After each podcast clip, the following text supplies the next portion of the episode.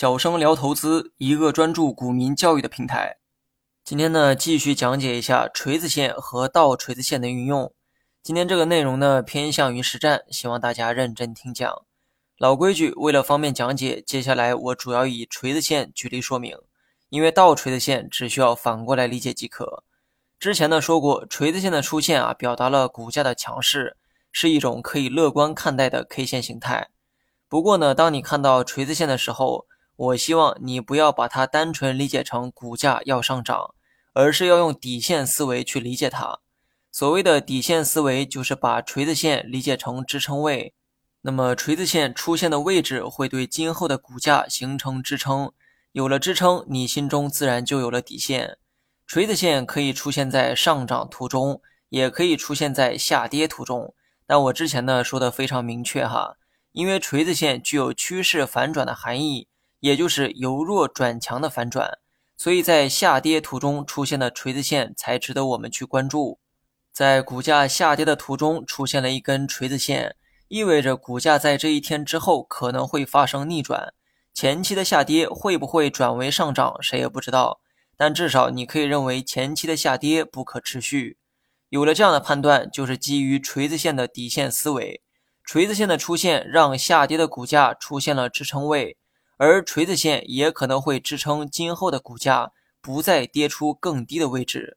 具体案例可以查看文稿中的图一，图中箭头所指的 K 线就是锤子线。在锤子线出现以前，股价持续跌了一个月，但是呢，从锤子线出现以后，股价便出现了反弹。那么不难发现哈，锤子线对应的位置就是该股下跌时的最低点，今后的股价没有再创出更低的位置。我为什么会强调锤子线是支撑信号而不是看涨信号呢？因为当锤子线出现之后，股价并不一定会马上反弹。上文图中的那个案例啊，有些过于标准。出现锤子线之后，股价就出现了连续两天的反弹。但有时候呢，并不是每一次都这么幸运，锤子线后面也可能会衔接一两天的下跌。如果你把锤子线理解成了看涨信号，那么，当你买入之后，股价如果连续跌了两三天，我猜你到时候的心态一定会崩溃。但你如果把它理解成底线信号，认定锤子线具有支撑效果，那么这个结果啊就会变得不一样。假如你在锤子线当天买入股票，买入后股价同样跌了两三天，但这个时候只要股价没有跌破锤子线，你就没有必要慌张。锤子线的最底部，也就是下影线的最低点，就是股价短期的支撑位。无论今后的股价跌了一天还是跌了三天都无所谓，只要没有跌破锤子线，就意味着支撑效果还在，你可以继续持股待涨，后期股价仍有上涨的可能。至于这个倒锤子线，只需要反过来理解即可，不要单纯的把它理解成下跌信号，而是要把它当成是见顶信号。它的出现代表股价的阻力位也随之出现，与锤子线刚好相反。你要重视股价在上涨途中出现的倒锤子线，因为这很有可能意味着股价前期的上涨即将见顶。那么，当股价在上涨途中出现倒锤子线的时候，不要单纯理解为股价短期会下跌，因为搞不好股价先出现的是上涨。